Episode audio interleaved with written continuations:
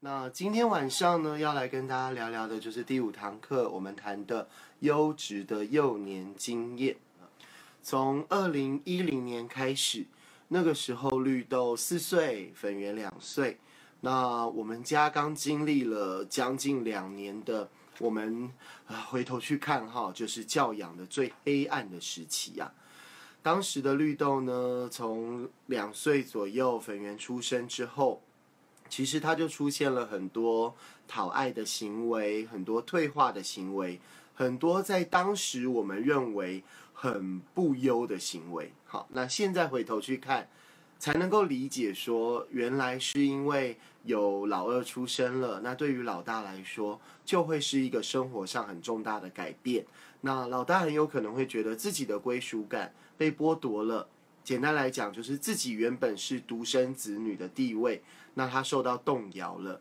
而且大部分的父母呢，都会把自己的焦点放在这个刚出生、呃既可爱啊又无助的婴儿身上嘛，对不对？所以呢，很多时候老大他的，呃。很好的表现啦，或者我们说很帮助我们父母的表现，我们都会认为这是正常的，这是应该的。呃，能够好好玩啊，就去好好玩呐，那我就可以顾老二了，对不对？可是，呃，很多老大他就发现，当我好好玩的时候，我反而没有办法得到父母的关注。那我们都有学过，这个孩子的他的行为是受到目标、目的所驱使的。那当孩子没有办法得到，正向的关注的时候，他就会转向错误目标喽。那错误目标的第一层呢，就是吸引过度的关注了嘛。那要怎么样吸引过度关注？就是可以用一些不良行为，对不对？用一些哭啊、闹啊、耍赖啊，好，那就让父母不得不为这个老大而忙。当时的我们真的是焦头烂额，觉得这个原本。乖巧可爱的老大，怎么就忽然变得像恶魔似的哈？那两岁左右又正值人生第一个叛逆的时期，我们都说这个其实用正向的词来说，叫做孩子的人生第一个自主的时期。那我们前面的直播我们有谈到，孩子在两岁左右，他因为生理的呃能力越来越好，他不像刚出生的时候。想翻身都那么困难，要走更不可能，对不对？到了两岁左右呢，他想走就能走，想跑就能跑。哇，他想要探索他的身体的各种可能性，他想要探索他的生活的周遭的各种环境，还有呃他的感官，自己想要有能够启发的这种成长的能力。那这个时候，呃，我们老二又在旁边，哎呀，为了。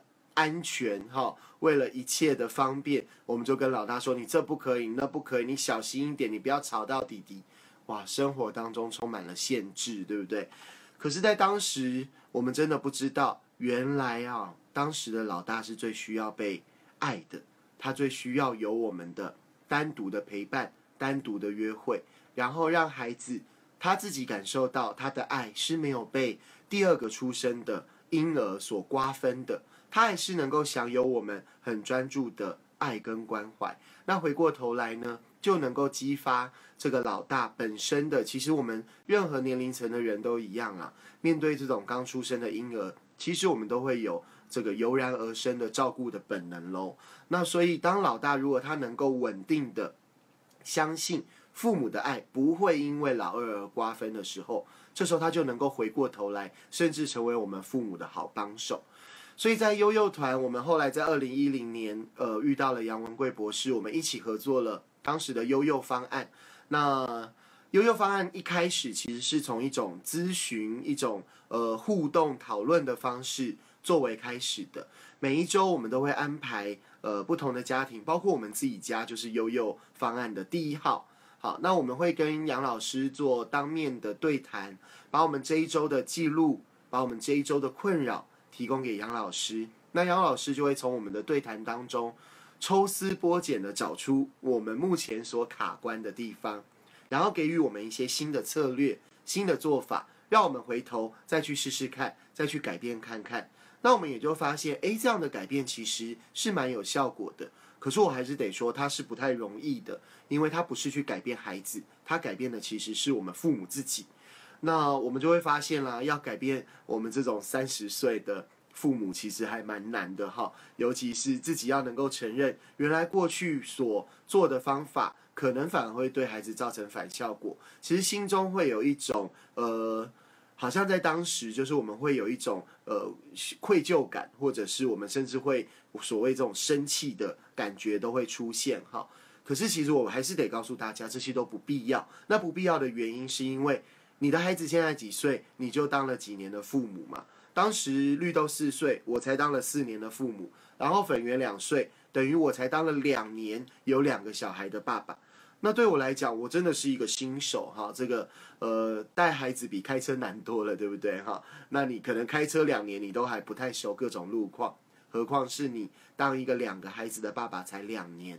所以我觉得不要给自己有太大的苛责，不要给自己有太大的压力。先给自己信心，给自己肯定。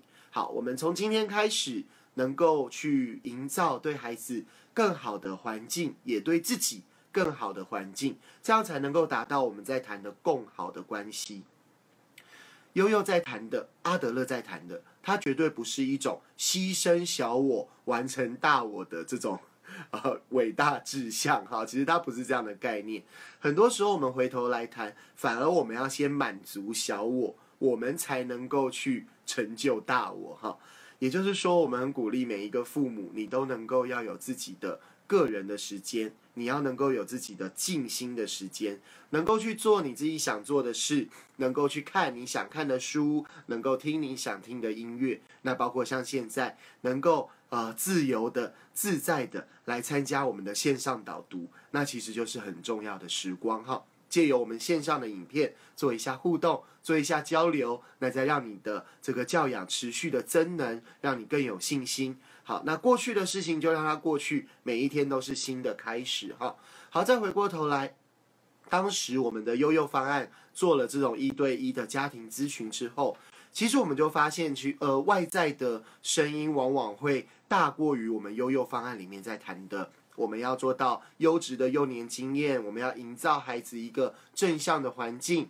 然后父母跟孩子要达到一个平等、互相尊重的概念，然后自由，可是孩子跟父母又能够承担责任，这样子共好的模式，其实还蛮不容易的，因为整个外在的氛围似乎不是这么个样子。在呃当时二零一零年的时候呢。大部分的父母都还是会用比较威权的方式，我们说打骂、威胁、恐吓，然后处罚，好，这个层出不穷，在我这个世代的父母身上。可是我们也发现了，慢慢到大概二零一四年左右，整个台湾的教养社会上面，我们会发现，哎呀，反而吹起了一股就是反威权的这种浪潮。可是这样的浪潮又吹过头了。我讲的过头是以前的威权是父母在孩子的上面对不对？父母说什么孩子就要听。可是这个浪潮吹过头呢，就变成孩子在父母的上面，孩子说什么父母就要听。哇，那这也不是我们认为的民主教养咯。我们一直在谈到它是一种平等、互相尊重的共好概念。好，所以我们现在哈到了二零一六年，其实我们有点感觉腹背受敌哈。一方面。传统的威权教养，其实它还是存在在呃这个超过一半的父母的身上。可是另外又有一大半的父母，他们是极度的放任孩子、放纵孩子，只要孩子喜欢，什么都可以。哇，真的，我们要同时的去呃告诉这两端的父母。其实你可以有更好的做法，你可以有更适合的做法。那这也是推出这一本书必须要做很多的呃直播导读也好，很多的分享也好。我们希望鼓励有更多的父母来尝试，不要走两个极端，而是找到中间的这样的平衡的呃关键，也就是在满足孩子的个体需求的同时，也能够带领着孩子开始对这个社会小从。团体呃小小的团体就是从家庭嘛，大的团体就是到社会哈，就是他能够感同身受，能够产生阿德勒所说的社会兴趣，也就是他不是只想到他自己而已。那我觉得这个是接下来我们这个教养世代哈，我们要在持持续的让我们的孩子更好，让我们的社会更好。我们很必须要做的事情，我们不能只想到自己的想法、自己的理念，然后让孩子来复制我们的想法，然后去呃贯彻我们的理念。我觉得这是比较危险的事情。所以回过头来，呃，从当时的悠悠方案呢，我就发现。这样的一周一次的咨询似乎是不太够的哈，虽然可以改变自己的家庭，可是往往呢，你自己在改变的时候，周遭的杂音就非常多啦。可能像各位现在在看呃《绿豆粉圆爸遇见阿德勒的九堂教养课》这一本书，你想要改变的时候，甚至很有可能你的另一半。他就持反对意见了，他就会觉得说：“哎呀，哪有这种什么平等关系，对不对？本来就是大人说了算。”诶，有可能他就是处于反对的角色，或者另外呢，在这个长辈的部分，或者是你身旁的亲朋好友，他们也有可能会持反对的意见。所以我们就觉得，我们必须要团结力量大，必须要集结我们这一群对于悠悠。对于阿德勒心理学，我们都觉得真的能够产生实质帮助的家庭，我们要凝固成为一股力量。所以在二零一零年的下半年，我还记得应该是十月左右吧，我们就开始运作了，以这个优幼，我们讲的优质的幼年经验作为核心的优幼团。好，当时的悠悠团，我们选择在大安森林公园作为出发。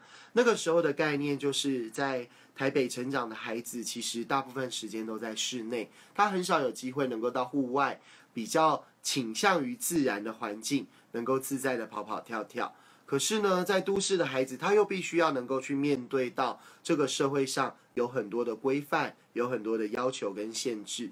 举例来讲，我们回到嘉义的乡下的时候，孩子要在路上玩，可不可以？当然可以啊，又没有车，对不对？可是，在台北的都会区，我没有办法让孩子在路上玩吗？哇，这个真的是大大不可，因为真的太危险了哈。所以，在这个教养孩子的身上，因为环境的不同，就有很大的差别。所以，从二零一零开始，我们就很坚持的希望能够带领着都市的家长、城市的家长。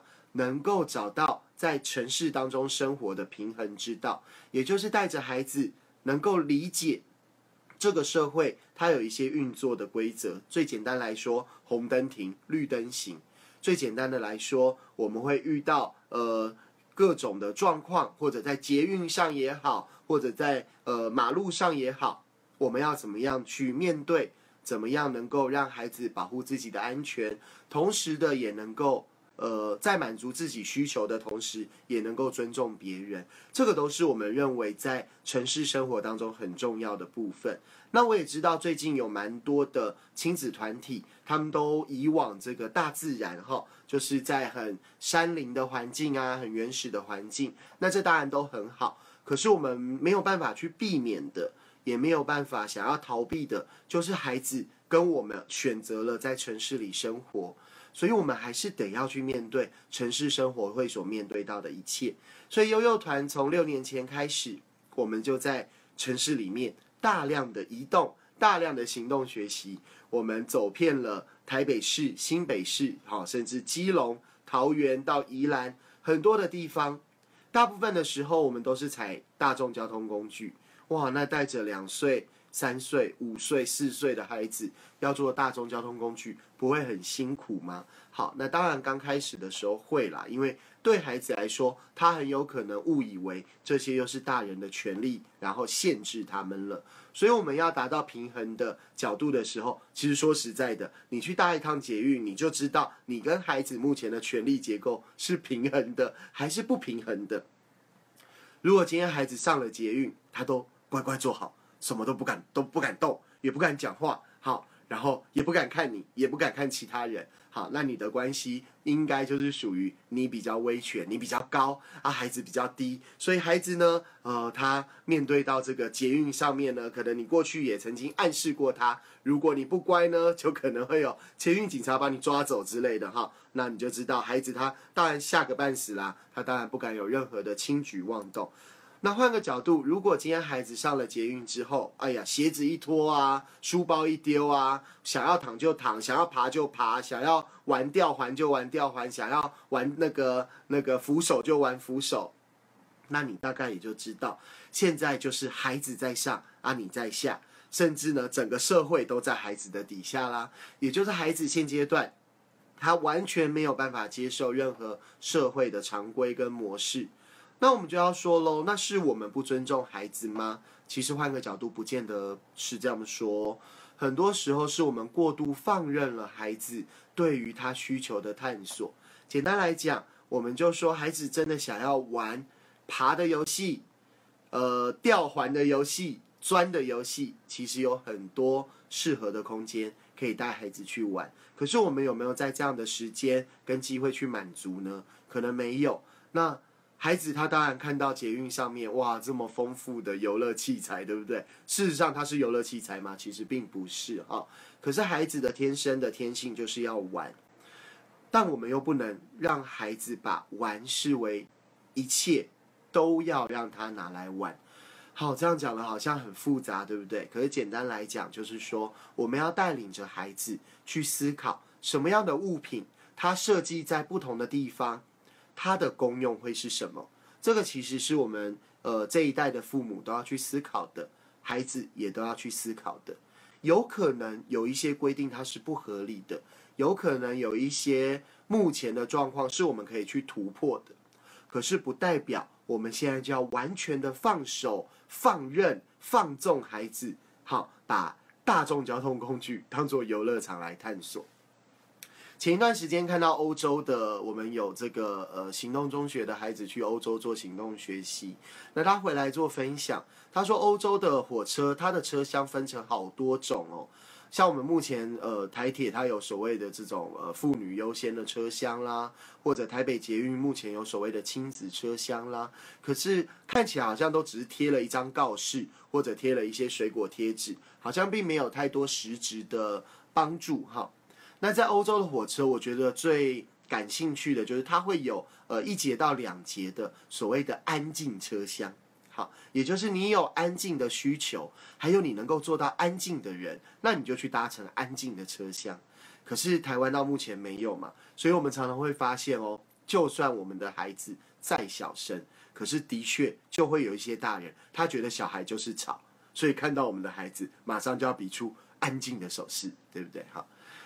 可是呢，我们就发现，呃，很多的大人其实是小时候他也没有被平等的对待，也没有被尊重的对待。可是我们并不会去责怪他，因为也没有意义跟必要。所以，我们就会带着孩子去思考，到底我们还可以怎么做，能够达到一个平衡点。可是，我们也不会就要求孩子，你一定要完全不讲话，你一定要很安静。那我觉得这也是过度的要求。所以，回到我们前面所讲的，怎么样在极端当中。一个是你要过度的要求孩子要像个大人一样，一个是过度的你要让孩子呃像个呃野兽一样好了哈。那在中间能够找到平衡，孩子是不是能够真的就像个孩子一样就好了？他能够满足他玩的需求，可是，在我们城市生活的过程当中，他也能够在父母的引导之下，能够了解。然后遵守这个社会上的常规，甚至能够去发现这些社会上不合理的常规，然后试着一些管道，能够让它尽量的合理化。这是我们这一代父母要努力的功课喽。好，前面引言讲了那么多，就谈到了整个悠悠团的发展历史，从悠悠方案的一对一的家庭咨询，到后来我集结了大家，我们成立了悠悠团，然后我们在。呃，台北市、新北市的城市，各个公园、各个博物馆、各个呃步道也好啦，动物园也好，植物园也好，几乎所有我们能够去的地方哈，我们都去过了。OK，好，那到今天，我们的悠悠团持续的也在发展下去，而且我们做了传承。毕竟我的小孩都一个十岁，一个八岁了，他们已经脱离了学龄前这个六岁以前的最重要的黄金时期，他们即将迈向下一个黄金时期，哈，就是青春期的时间了。所以，我们必须要蓄势待发，去准备迎接孩子的下一个自主时期，哈。所以我们把悠悠团做了一个传承。目前我们有六位团长哦，他们是在悠悠团已经参与了一年到两年以上的资深的学姐们，他们接下了悠悠团这个棒子，那带着自己的孩子，或者他的孩子已经进入到我们的自学团，他愿意付出他的时间，然后薪水好微薄哈，对不对？好，可是呢，他愿意付出他的经验，然后愿意去辅导、去协助更多的你的孩子还在两岁。到六岁之间的家庭，能够去看懂你的孩子，所以悠悠团我们持续的都在进行当中。那在今年哦，到明年喽，好快要年底了。明年的一月份，我们会有呃明年春季悠悠团的说明会，那大家可以再到我们的官网去留意哦。好，那悠悠团跟其他的亲子团最大的不同，就是在悠幼团的过程当中，我们着重的就是接下来这两堂课的课名所谈的事情。第五课我们谈的叫做优质的幼年经验。那什么叫做优质的幼年经验呢？你觉得孩子如果到了一个亲子团，他经常的都会被打，你觉得这样的幼年经验是优质的还是劣质的？如果今天一个孩子到了一个亲子团，他的玩具经常都会被抢，或者文雅一点，被借了不还，那你觉得这样的幼年经验是优质的还是劣质的？如果今天你到了一个亲子团，大人都在聊大人的，小孩就放任着他想要怎样就怎样，好，好像是丛林法则，弱肉强食。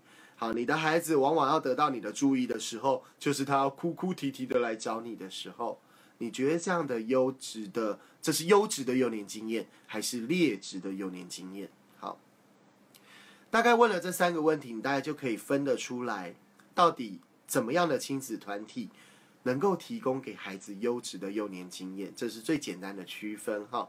我们让孩子能够大量的拥有正向的经验。能够有正向的情绪的管道，正向的人际的互动，还有正向的亲子关系。所以很多人说参加幼幼团好累哦，比自己在家带孩子还要累。我们都能够理解哈，因为我们都自己是这样走过来的。那为什么我们参加悠悠团要这么累？为什么不来聊天放松、喝茶看报，还可以听音乐呢？哈，为什么不这么轻松呢？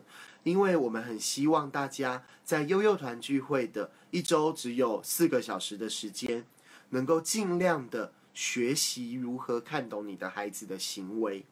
孩子的行为背后都潜藏着目标，可是这个目标孩子自己不知道。那如果身为父母的我们也都不知道的话，我们就很容易产生冲突了。所以在这四个小时，悠悠团会借由一些活动，来让你让父母看得懂自己孩子的行为到底背后隐藏了哪一些目标在其中。所以我们都说悠悠团的活动，它其实是配菜哦，它不是主菜哈。很多的亲子团，它是以活动为主嘛。可是悠悠团的活动，它其实是配菜。可是我们这配菜也够精彩了哈！每一个团长都使出他的浑身解数，然后发挥他的能力，营造呢对孩子的感官，对于他的多元智能都能够有充足探索的机会。这样的活动，可是，一样，我们的焦点还是放在孩子借由这些活动所观察到的亲子关系，观察到的孩子的情绪，观察到孩子的人际。那有了这三个面向的观察之后，我们就能够深入的协助到每一个家庭，提供给他一些改变的策略。为什么要改变？为什么呃不让家庭就这样顺顺的走下去就好嘞？何必要让他这么辛苦还要改变呢？就因为我们会发现，有的孩子他已经陷在错误的目标当中了。现在错误目标不代表孩子有生病哦，这完全是两回事哈。不代表孩子有什么症都没有，你的孩子很正常。我们认为大部分孩子目前悠悠团所看到的所有孩子都是聪明的孩子。可是越是聪明的孩子，越容易和大人落入到权力斗争的这一个错误目标，那就很可惜了。孩子没有把他的聪明发挥在学习上、探索上、发展他的兴趣上，反而呢拿来跟爸爸妈妈勾心斗角。那不是很辛苦？大人辛苦，小孩也辛苦，然后时间就这么浪费掉了。好，所以悠悠团很主要的功能还是要协助父母能够像我们这个这一本书《绿豆粉圆爸遇见阿德勒的九堂课》这一本书前面几堂课所谈的，第一个，我们协助父母开始做自己的改变，父母改变了之后，孩子就跟着改变了。第二个，我们带领父母怎么样能够看懂孩子。让孩子教我们如何教他，OK。再来第三个，我们能够了解孩子行为背后的目标，他到底是陷在错误目标中，还是他有一些正向的需求需要被我们满足？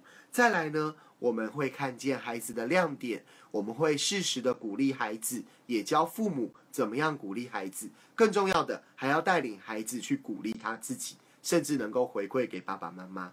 然后呢，这样建构的环境，它所营造的就会是这一堂课所要谈的喽，优质的幼年经验。所以你会发现哈，听到现在幼幼团要做的工程其实是非常浩大的，它绝对不会是一个来放松聊天的呃亲子聚会，或者它绝对不会只是一个来上课的，好来学一些东西的这种课程式的活动，都不是哈。我们要谈的都是。要能够让孩子成为更好的他自己，也要让亲子关系迈向更好。所以在第六堂课，我们谈的就是共好的亲子关系。所以六堂课，第五堂课跟第六堂课这两个课名就是悠悠团最核心的两个支柱喽。好，所以如果你的孩子目前在两岁到六岁，那很鼓励你。能够加入我们的悠悠团，尤其是自己带孩子的父母，那更不要错过了哈。我都觉得，在这个教养的历程过程当中哈，至少你要有一年参加悠悠团的经验，这一年可以让你看懂孩子，这一年可以让你减少很多的亲子冲突跟摩擦。那如果可以的话，其实你可以从两岁一路带着孩子到六岁，你会发现每一个阶段。孩子的改变，你都能够理解，甚至你能够走在孩子的前面，能够提供给他他所需要的环境，而不是等待他来跟你讨。哇，那你就成为教养自己孩子的专家了。那等到你在行有余力，你在有心或者你的兴趣就是在教育上面愿意呃协助别人辅导别人，那你还可以来成为我们新一代的悠悠团长。我们很希望能够建构的就是一个生生不息的生态圈。好，那我们也期待我们有更多的家庭能够借由阿德勒心理学的教养能够受惠。好，谈到现在呢，我们好像还没有进入到第五堂课，对不对？可是实际上我们已经把第五堂课谈完了哈。好，我们来看第五堂课的第一节，所要讲的叫做陪伴还是陪伴啊？陪玩。还是陪玩，哎呀，又来绕口令了哈。其实并不是要绕口令，而是我真的很喜欢中文字，它其实换了一个部件，它的意思就完全相反了，甚至完全背道而驰了，对不对？哈，孩子很需要我们的陪伴跟陪玩，可是现在因为智慧型手机当道，我们有好多的时间哦，其实都花在我们的手机上了。真希望有一个 A P P，它能够统计一下，到底我专心陪孩子的时间多，还是我专心看手机的时间多？哈，因为连我自己都有发现，哎呀，有的时候一不自觉，我的手机又拿起来看一下有没有讯息呀，看一下最近的这个新闻消息啦，或者看一下别人写的专栏文章啦，啊。可是这时候，当我们的专注力在手机上的时候，孩子就感受不到我们的关注啦，所以很容易的。他又进到错误目标了，他要争取你的关注了。那好好的讲，你就说：“哎，等我一下，等我一下。”那什么时候你不会叫他等你一下？可能他就动手打了别人啦，他又把东西推推坏掉啦，弄坏掉啦。这时候你就不会叫他等一下，你就马上去处理了哈。所以就陷入了错误目标的负面循环啦。好，所以我们在谈的就是到底怎么样的陪伴才是优质的陪伴。大家就可以看到第九十四页。好，很鼓励大家的陪是能够专心的陪，然后呢，呃，心无旁骛。所以，如果当你真的有事情的时候，就请你跟孩子约定一个时间，而不是呃敷衍了事，跟孩子说好啦，我现在呃边听你讲边工作哈。那对孩子来说，那个不但没有加分，还扣分，然后你自己的工作效率也不好嘛。所以像前一阵子，为了要忙这个新书发表会，那绿豆精来找我说：“宝宝，我要跟你分享什么事情？”我说：“啊，这个部分我今天真的没有办法，我必须要明天再来听你讲。”那当然孩子会失望啦。可是我们需要愧疚吗？不需要愧疚的，我们反而是能够很呃珍惜珍惜，就是说自己。跟孩子能够有这样的存款，有这样的默契，孩子当然会失望，可他能够接受我们的现实。那当我们就要做到，在隔天的时候，我们要遵守承诺，真的能够去听孩子的分享。哈，好，那再来就是在陪伴的过程当中，我们要很留意我们所讲出来的话，或者没有讲出来的肢体语言，我们必须要给孩子感受到的是正向的、鼓励的。支持的，而不是负面的、批评的、指责的、挑错的，觉得怎么没那么好的，好像后面这个我们比较会哦，糟糕哈，所以我们来改变，对不对？好，所以第一个叫做欣赏、鼓励的陪伴，这个是我们要追寻的，而不是规定和限制的陪伴。好，就变成密字旁的伴呢，就是绑住的意思啦。然后呢，全心投入的陪玩。而不是心不在焉的陪，然后啊完了没啊？可以了吧？结束了吧？哈，所以这是这一章我们谈到这一节，我们谈到很重要的概念。再来呢，第二节我们谈到了就是一个很有名的电视广告啦，叫做“小敏我载你去”哈。那这个谈到很重要，叫做异性的亲子关系。异性的亲子关系是杨文贵老师他这个四十多年的经验所集结而成的一个概念。那我们实际运用在呃我们悠悠方案这样超过三百个家庭上面，也都非常的受用。它并不是代表说呃父母有任何一方就不重要，并不是哈。妈妈有她的重要性，她是所有孩子依附的来源，无论孩子是男生还是女生，爸爸。也有它的重要性，它是所有孩子的支撑的来源，甚至我们讲说是偶像啦，哈，也无论是男生还是女生。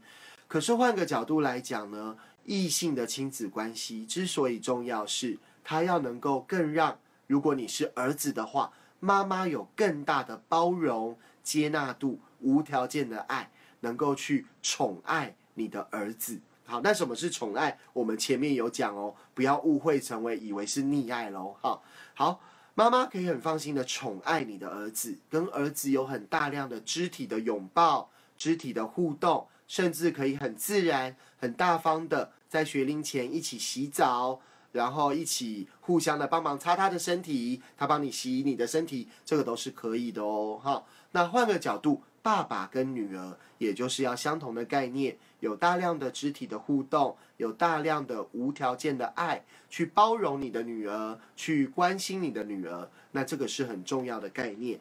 如果这一层呢，他的依附没有在学龄前达到满足，孩子他很容易在小学阶段，他就会进入所谓的呃。恋爱的感觉，哈，可是这个恋爱其实它并不是一种成熟的恋爱，它只是把它原本该对爸爸或妈妈的依附投射在了另外的同学的身上了。那这其实是蛮可惜的事情。呃，那目前大部分的学校或团体不太会去处理这样的议题。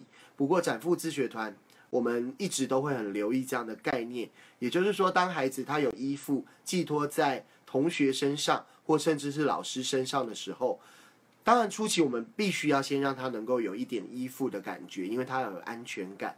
可是当我们的存款建立之后，我们就必须要把他的爸爸或妈妈再拉进来，然后让孩子的依附重新的回到他的父母身上。因为对孩子来说，父母才是他一辈子最重要的人。老师啊、同学啊，说实在的，都只是孩子生命中的过客。所以，我们必须要把球做回去给。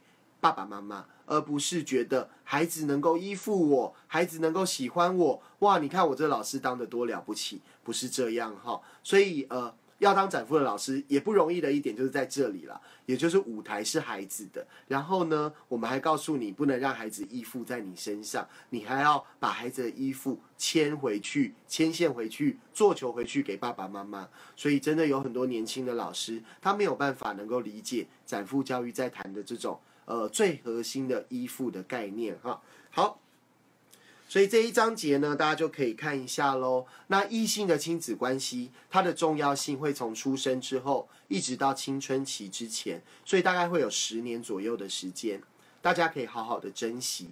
以我们家的绿豆为例，哈，在这个去年之前，我们呃从开始悠悠之后，我们就了解单独约会的重要性嘛。所以从孩子四岁，从绿豆四岁，我们就安排单独约会的时间。那有的时候是呃。比如说妈妈陪绿豆啦，然后我陪粉圆呐，然后过一段时间再交换这样。那有的时候是我会把其中一个孩子交给呃爷爷奶奶，然后我们就可以呃父母两个人同时的陪伴其中一位成员。好，那这两个方式都很重要了。那过去印象很深呢，只要是绿豆可以选择的时候，甚至只是去吃一碗面哦，可能只要二十分钟的时间，只要绿豆可以选择的时候，他一定选择要跟妈妈。要坐妈妈旁边，要跟着妈妈出去，然后我们也就发现哦，到了今年这样子的讯息开始改变了。有一次，呃，妈妈就问他说：“那今天，呃，那一次好像粉圆去同学家吧，所以只剩绿豆喽。那可是我们两个人又只有一个人能够播出时间来陪绿豆，另外一个人有事情要忙。那妈妈就问绿豆说：那你今天要跟妈妈，还是你要跟爸爸？”哎呦，没有想到说绿豆居然陷入了长时间的思考哦。然后妈妈就说：“哎，这个绿豆爸，你要准备接棒了哈。也就是说，绿豆十岁了，他准备要进入青春期了。他开始会跟爸爸儿子嘛，他开始会跟爸爸有很大量的互动。他会把我当成更重要的呃一个楷模、模范或者追寻的对象。”可是呢，同时也有可能是一些竞争的概念会存在在我们当中，所以好像它就是一种亦敌亦友啊，亦师啊，亦父啊，各种角色会存在在我们的当中。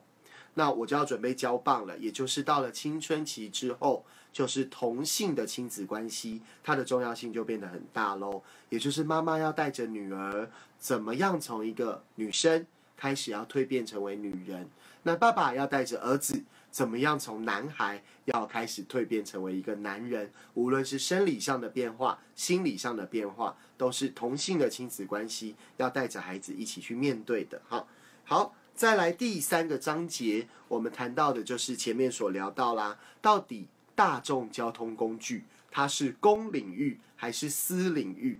到底大众交通工具它的限制是合理还是不合理？到底这些规定，我们是要用冲撞的方式，还是要用听话照做的方式？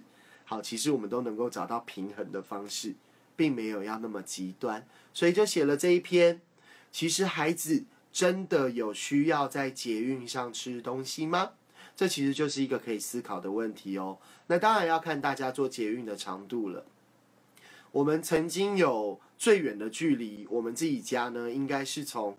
呃，南港站那时候只有昆阳站啦。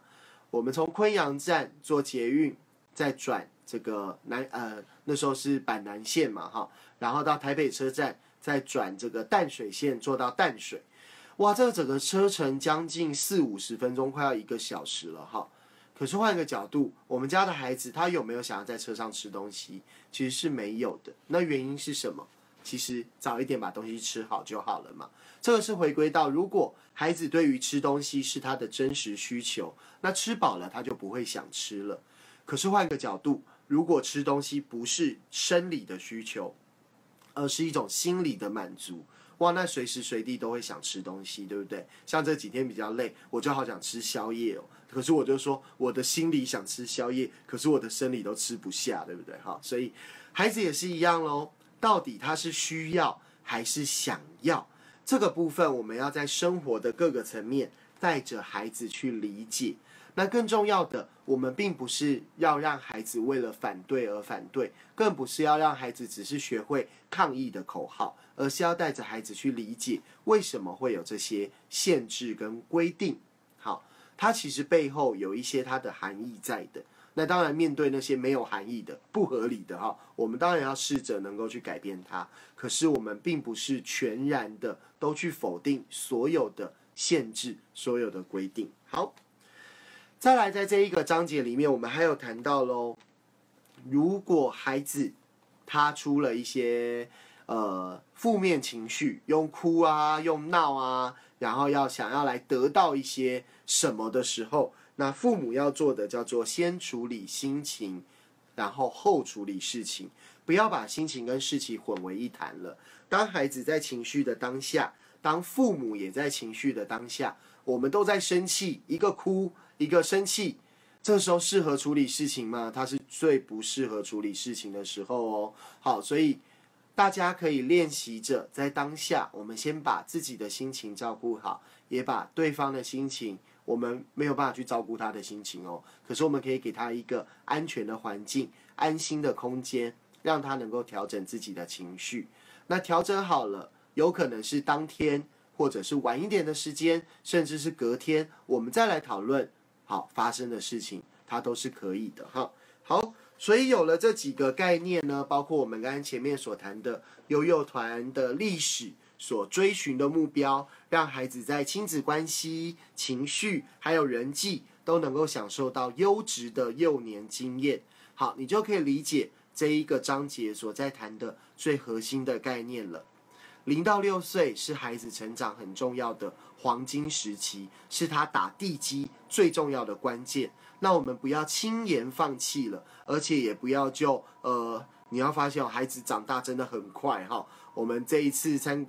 参加这个杂学校特展，有好多以前二零一零年跟着我们一起悠悠方案的伙伴再回来，哇，这看着孩子都快要跟我一样高了哈。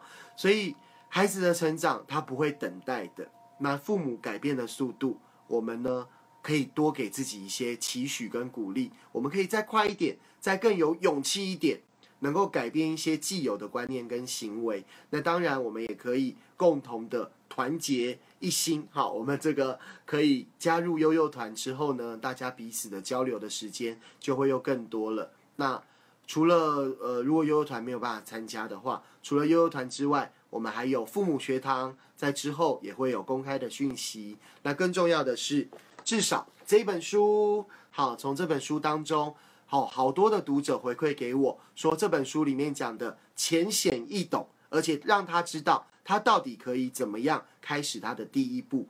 所以我觉得，呃，这一本书真的可以带给很多人在教养上有很大的改变，就能够一起创造孩子的优质的幼年经验，就能够一起创造更好的亲子关系。所以分享给你，然后也请你帮忙分享给你的亲朋好友。然后明天是我们这个礼拜。